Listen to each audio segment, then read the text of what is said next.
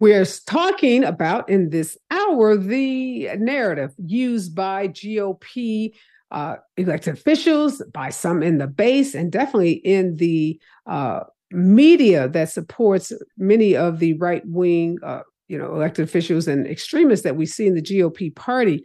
Uh, Dr. Guadalupe uh, Cabrera is here. She's a professor of policy and government at George Mason University.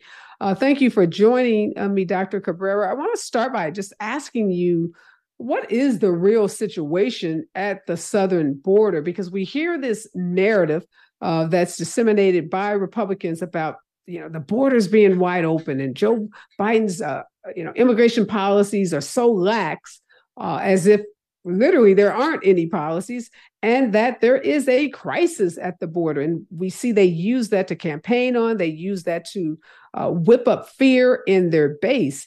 And uh, oftentimes many of these statements are false. So uh, give us a you know a, a, synopsis of what is actually happening uh, at the border. Absolutely. I mean, this narrative that has been uh, manufactured, because when I talk about manufactured, uh, it's because the situation that's being described by politicians um, that are connected with the Republican Party mainly, uh, saying that we have open borders, uh, the catch and release policy, and the fact that this administration has a policy to accept everybody, and this, I mean, and this represents a threat and uh, for this uh, for this nation, and that this is a risk for national security that drugs, people, and terrorism, because also they are connecting what is happening in the Middle East with the border. This is not yes. only about immigration. They are, and this is not new either. So we have to understand that this is historical, that in the past two decades, uh, particularly since, well, more than two decades, since the 1990s, Operation Gatekeeper and Operation Hold Line took place in 1994 because of this narrative, you know, putting attention on uh, irregular, undocumented, and at that time, so-called illegal immigration um, that was putting you know uh, that was putting a stress on on the united states economy when that's not either true. Uh, undocumented migrants unskilled labor coming from mexico from central america from other countries uh, of the developing world of the global south are needed in the in the in the united states anyway in the 1990s that was a very important strategy first of the Republican Party in the state of California. And that was um, reproduced by Bill Clinton at the same time in the 1990s, 1994. Um, you know, to I mean, to contrast and to I mean, really to I mean, because they they saw that the Republicans were very successful in the state of California. So Bill Clinton um, had this, I mean, reproduced the narrative. But at the same time, the Republicans understood that this was very profitable as an mm-hmm. electoral platform. And in September, I mean, in, in 2001, after September 11 and the years after that, the war on terror, first immigration, the terrorism connected with immigration. And after that, the violence that Mexico led because of the Merida Initiative drug trafficking and drug violence that was taking place in Mexico was connected with one thing. A human being coming from the from the southern border, from different places of the south of the continent, particularly Mexico first, then Central America, that represented all fears of, of Americans. A person that was going to, to steal the jobs, a terrorist, um, a person that was linked to a terrorist group, and a person that was bringing with him or her drugs in a backpack or with him or her, which is something that is connected with enforcing the border or focusing on the border.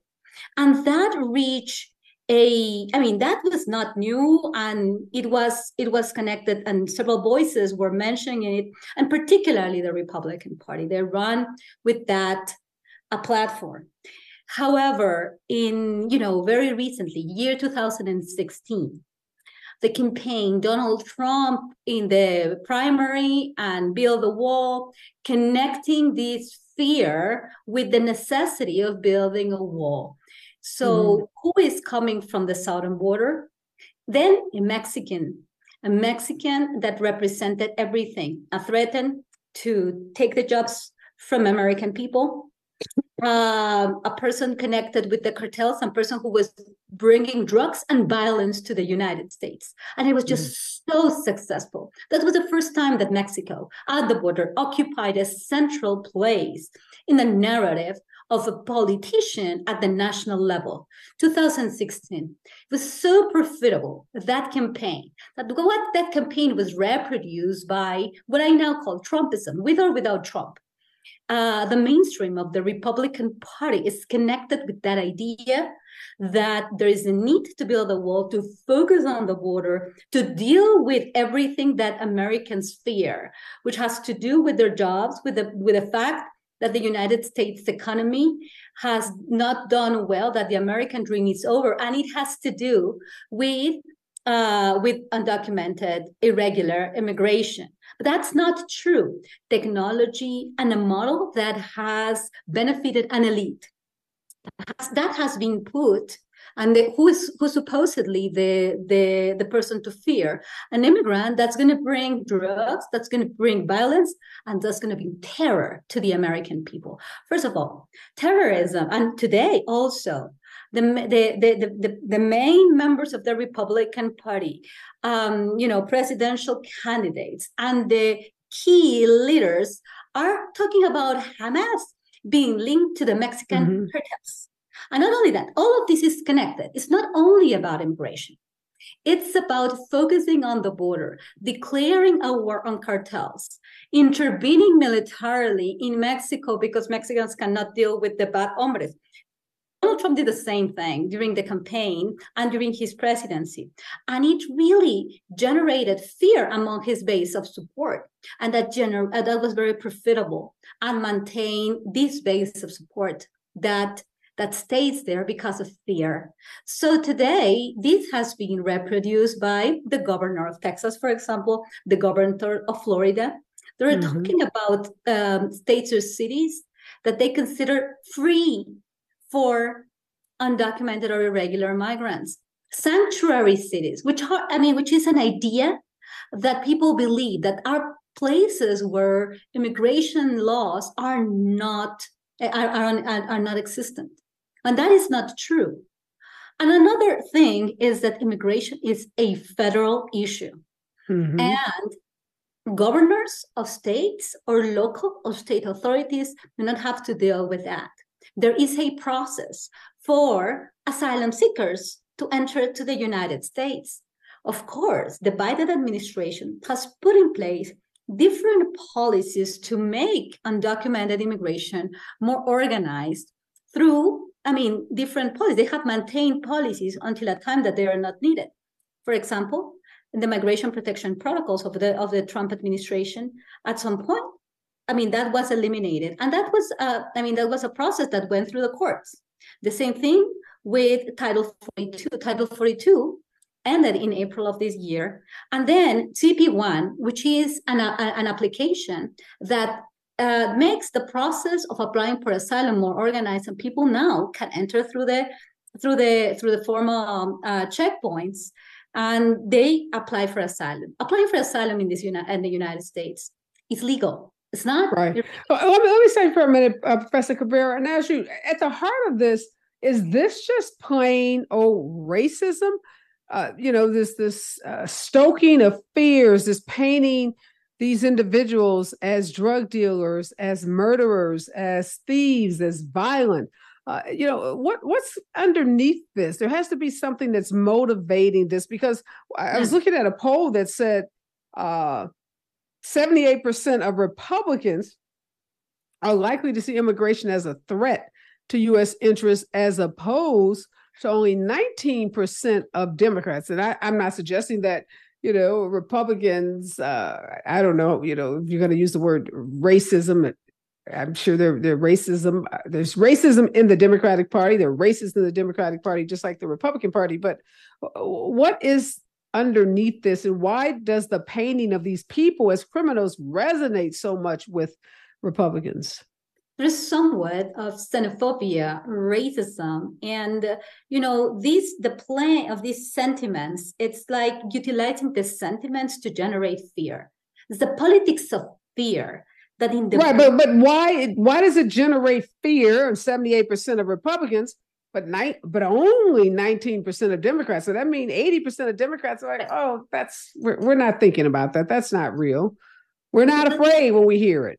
Because that's the the the narrative, the political, the electoral platform is based on that, is based on a fear of the other coming from the south. A person that is brown that comes from mexico from central america from other countries of different parts of the of the global south even the african continent coming from mexico because this is this is a way that because there's there are no legal pathways but it's it's it's playing with all the fears of of americans incorporating this xenophobia and racism of of a political class, an electoral base that where where prejudice, racism, and sentiments have been connected through a number of messages. It's very complex and psychological. The way that that that that election, um, you know, uh, the the ones that make this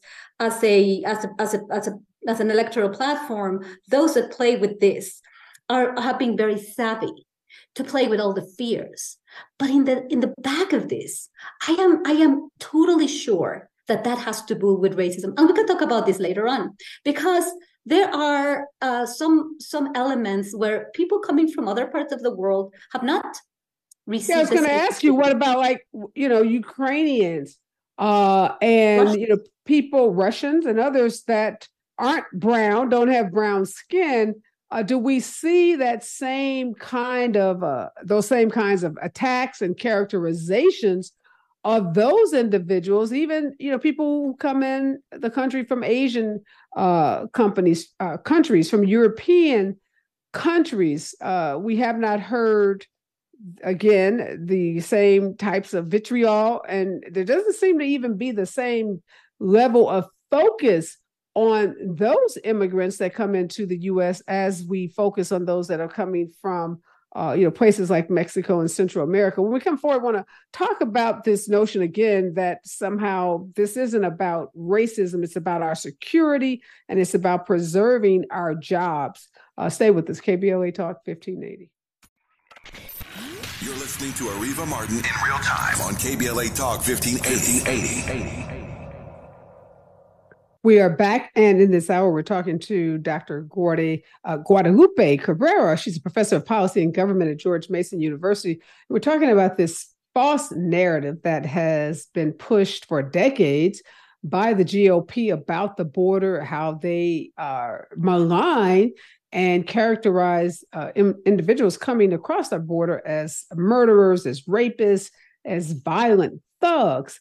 And uh, Professor Cabrera, we don't see those same characterizations used when we're talking about European and other immigrants. Uh, so speak to that, and also this this notion that somehow, uh, you know, it, it's the immigrant population that's taking these great jobs away from Americans, which I always find to be just laughable because uh, right now um, most American companies can't find enough workers. There's a, a, worker shortage. If you talk to folks, whether you're in the fast food industry, the you know the uh, trucking business or whatever, the construction business, there is a shortage. So how did this narrative take root that somehow uh, jobs are being threatened by uh, immigrants coming into this country? Right, thank you. Um, yes, definitely. Let's start with the first question about the differentiated treatment of people coming from developing nations of this uh, hemisphere, particularly those from poor countries, from Mexico, from Central America, uh, Central American countries, Venezuela, and other countries that are considered inferior. Probably, if we compare them to people from richer countries, white that are white, like people from Ukraine, or people from Russia, for example. Uh, you know, the the war in Ukraine has uh, pushed the United States government to have a, a different treatment and a different policy towards asylum seekers from Ukraine. But what happened with Russians during the exceptions of Title 42, for example, and this was a very interesting, there was a very interesting uh, story by the Associated Press signed by Elliot Spagat on December 16, 2022, last year, late last year, and there was not an i mean there was no reason or there was nothing that that uh, allowed us to understand the criteria the, the the story was titled russians find asylum lifeline to united states but at a high price which means that um, you know the reporter didn't find why more Russians than any other nationality at that time when he did the reporting, Russians were entering as part of the exceptions. And we don't know what are the criteria? What were the criteria then to accept more Russians than any other nationalities? And that what came uh, absolutely at a high price for them too, because they had to pay uh, migrant smugglers, uh, hotels, and uh, infrastructure at the border at the same time. But they knew that they were going to get in, and I we don't know why uh, you know they were they were allowed to get in as an exception to title 42 so i think that the i mean racism is not just something that you know pertains to one party but it has been used more by the Republican Party. And people from Europe or from rich countries or from rich Asian countries are not treated equally because poverty and the color of skin of people is just something that sometimes makes authorities and electors to criminalize them, to present them as something that threatens the United States when in reality, jobs are needed in different unskilled labor is needed in this country. There are no um, legal pathways, comprehensive immigration reform has not been passed. It's a it, it's a need of the United States. There has been uh, that there have been a number of bipartisan efforts to fix the broken immigration system because the works, I mean, the jobs are here. This right. country needs uh, people to work, and American citizens are not willing to perform many of the activities that unskilled workers coming from south of the border, from Mexico, from Central America, Haiti, Cuba, uh, Bolivia, Ecuador, Colombia, Venezuela will do. They will do whatever. They will. Um, Let me ask you, oh, you mentioned Venezuelans. We see now that, again, many of the images of New York City, and some of these other cities like Chicago, uh, you know, where we're now hearing in Chicago, there's a crisis, the weather's turning cold, there's not enough shelters, there's not enough beds. And there's this, you know, these city mayors, Chicago and New York said, you know, that the Venezuelan uh, immigrants coming uh, into their cities is, is overwhelming their city systems, their school districts, their uh, social service systems. Uh, what? How does that? Those images that we're seeing and seeing those mayors uh, talk about the crisis and blaming the Biden administration, blaming Congress. Uh, how does that play into this narrative that there is a crisis at the border? Well, that's the created uh, crisis. That's a manufactured crisis. This is all a spectacle. We know that a number of these people try to enter through Texas, and the Texas governor or, or the or the governor of Florida, they're busing people from where they entered. When they enter through Texas, they are busing them to Los Angeles, for example, to New York.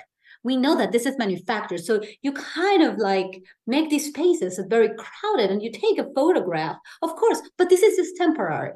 This well, New York, but the New York mayor says there are 100,000 plus additional people in the city they have a, a right to shelter law. And that makes it mandatory that they provide some some housing, some shelter for these individuals. And he says it's straining, it's breaking the budget of the cities. You're saying that's manufactured? That's manufactured by their Republican governors. They are busing migrants for when they are entering to these cities that they call like like. But wait uh, a minute. So if they weren't bused to New York, uh, there'd be hundred thousand people in Texas or Florida. So wouldn't they have the same issue?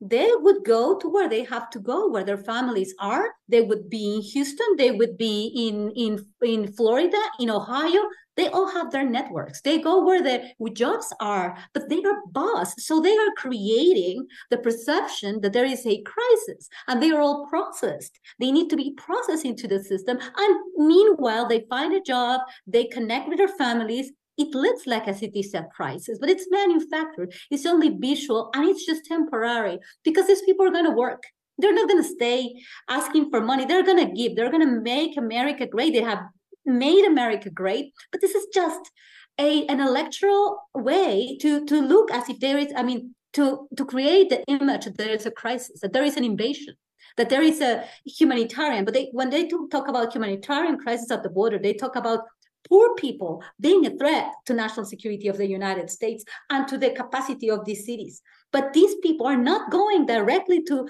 to I mean, to look for shelter at New York, for example, or Chicago or Los Angeles. They are taking there with this idea that these cities need to have them because they are sanctuary cities. And I don't understand the, the, the, the understanding that these people are needed where the immigration laws are not I mean, I follow their path. It's not that that this citizen sanctuary for undocumented immigration. It's just that there is a path that needs to be followed. If people are coming to the United States applying for asylum, and applying for asylum in the United States is legal, well, there needs to be a process. And of course, immigration and asylum system is broken. There are not enough judges. There are not. There is not enough capacity of asylum system to process very rapidly the people because there has not been the, the spending of this, and it's it has been the I mean the responsibility of Republican and Democratic administrations. It's not it's not something that has to do with Joe Biden, but it's very easy to deal with this or to treat this as a way to attract voters during particular times. Uh, I mean, uh, I mean, in electoral times in the United States, and this is going to be very complicated next year because it's the year of elections. You know, and when we come forward, I want to talk about, uh, you know, how Democrats should counter this narrative and what is the fix to our broken, if, if you believe it's broken, immigration uh, system? And what about these claims that Hamas terrorists are sneaking into the country uh, through the southern border, and Donald Trump and other Republican uh, nominees for president are saying they want to shut the border, they want to have uh, loyalty tests, they they want to uh, you know, prevent these alleged Hamas terrorists from entering the country uh, through the southern border when we come forward. KBLA Talk 1580. All right, Professor uh, Cabrera, you are right. We're headed into this election uh, season. Next year is going to be a presidential election, the House election, Senate election. So, this issue of the border crisis, the manufactured crisis, is going to be front and center uh, as the campaign platform we know for many, if not all, of the GOP candidates. So, how does the Democratic Party, uh, the only 19% that believe that there is some kind of border crisis, according to this one poll, how do they combat this false narrative? With information and also denouncing misinformation. These ideas that um, that are not based on evidence such as the fact that um, irregular undocumented migrants are stealing the jobs of Americans and the border is open. I believe that not, I mean, information is extremely important and misinformation can only be fought against with the truth. The truth is important and a campaign of information and education of what is really happening at the border. I mean, what is happening in the US economy, what to fear and what not. The politics of fear are politics that are based on propaganda and misinformation. Misinformation is only uh, dealt with by the truth. Another thing. Okay, let me ask you this too. So, if you had a magic wand, what would you do? Uh, you said Democrats haven't gotten it right. We know Republicans uh, haven't gotten it right, haven't even wanted to address uh, legislation around immigration. What what's the the fix here? Well, there are many ways. No, no, no. There are many ways. There have there, and I mentioned that before, comprehensive immigration reform. And that's not something that we need to find a new solution. There has been bipartisan efforts, comprehensive immigration reform, three decades ago. Uh, the first, I mean, the, the, the first attempts to do this, and the Republican members of the Republican Party, Kennedy McCain proposal the proposal by Barack Obama, the Senate proposal in 2013. I mean, this is dealing with the needs of jobs, temporary visas, um, focusing on employers. If you don't want undocumented migrants, you focus on employers because employers are also committing illegal. I mean, they're they are doing an Ill- illegal activity, but they benefit from from from uh, paying lower um, salaries, and they benefit also from uh, not providing their workers with with the benefits that that that they that they deserve right so i mean it's a win-win situation for the us economy and comprehensive immigration reform take that into account and unfortunately there has not been a commitment um, and and the possibility that, that the legislator this this big this comes forward a big campaign to convince the american public to deal with these in a legal way. Comprehensive immigration reform is crucial. Unfortunately, um, there has not been the compromise. Do you think there should be some number, some you know limits that are set? Like every year we should only allow X number of people into this country, or is that again an artificial way to address this issue? Uh, if you read or you analyze the proposals to deal with this or to um, fix the broken immigration system, you will know that what are the needs of the US economy? This can be calculated easily. Where do we need workers? So we have to, I mean, have to um, to widen. We have to increase the number of people, the quotas, or the number of visas, and provide more temporary visas so people can go back and forth. Temporary visas are important. If not, you're going to have, you know, a number of people that are here, and this is what is happening. You know, people are going to find the way. If if you just close a border, if you just place a wall, people are going to come because they are going to be employed and the employers are the ones that need the workers this is all a spectacle and this is all benefiting big capital this is all benefiting those that can pay lower salaries. Everybody benefits from it. You know, it's interesting. I want to tell you something that I read not too long ago. Uh, a restaurant chain in Florida, owned by a very successful uh, restaurateur who was a big supporter of Ron DeSantis, Governor Ron DeSantis. He had his restaurants raided and 19 or so of his employees were deported or detained. He had to pay a huge fine. And because of that, it really wreaked havoc on his restaurant operations. One of these individuals had been with him for years, was a trusted confidant.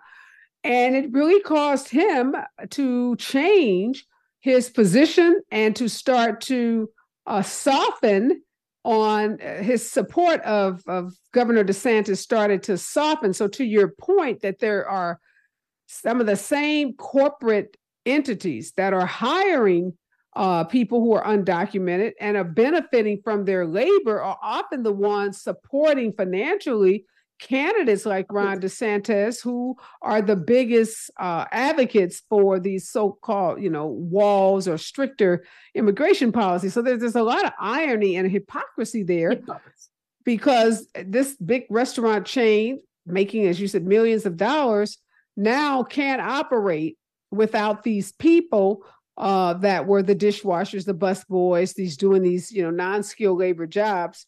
Uh. And he had been the biggest donor as as Ron DeSantis, you know, was making his political career talking tough on immigration. Absolutely, because this is all. I mean, this hypocrisy has to do with with economic incentives.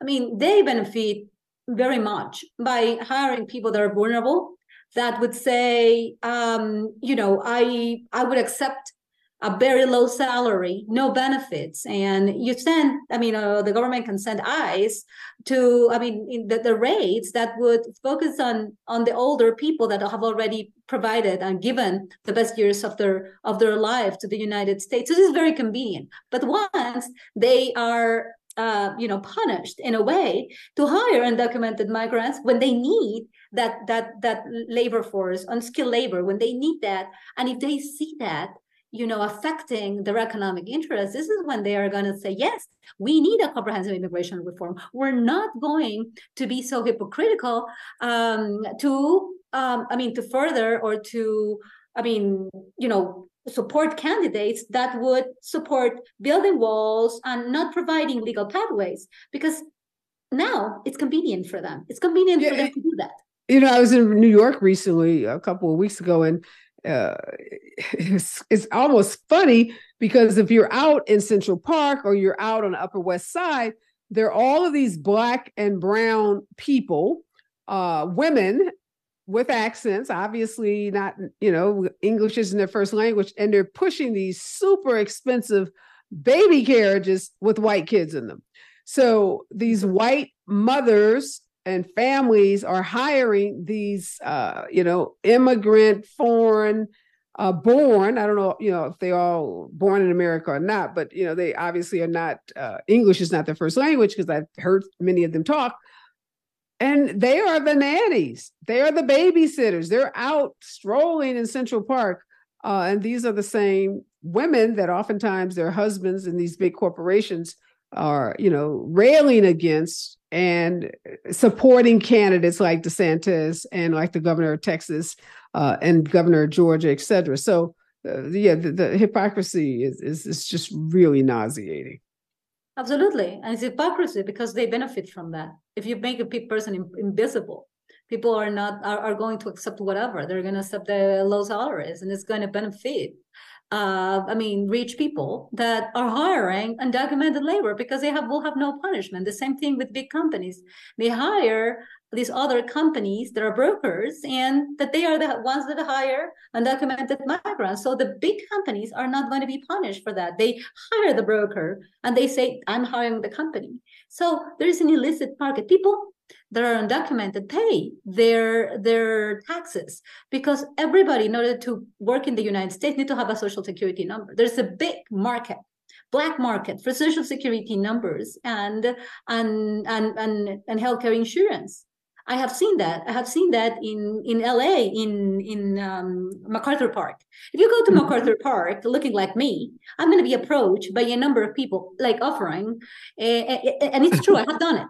I've done it. Offering you a social security card? Exactly. And and the and the MICA, they call it MICA, which is uh, like a fake um, uh, document proving the the the insurance, healthcare insurance. So you know, I am going to be with with the with the um, social security number. I mean, there's a black market, but I am going to pay taxes or through an, an another type the uh, uh the um, another form where it's not a social security number, but I'm going to pay taxes anyway. So people are paying taxes in order mm-hmm. to work they're going to pay taxes and there is a big black market we need to do more research about that because authorities in this country you know you know they they they want to look to the other side and they say uh, i mean the narrative is like they are not paying tax they are paying taxes. They are uh, they are not receiving pensions they are not receiving benefits that they that they would otherwise if if they are legal in this country. There are not pathways for them to be legal.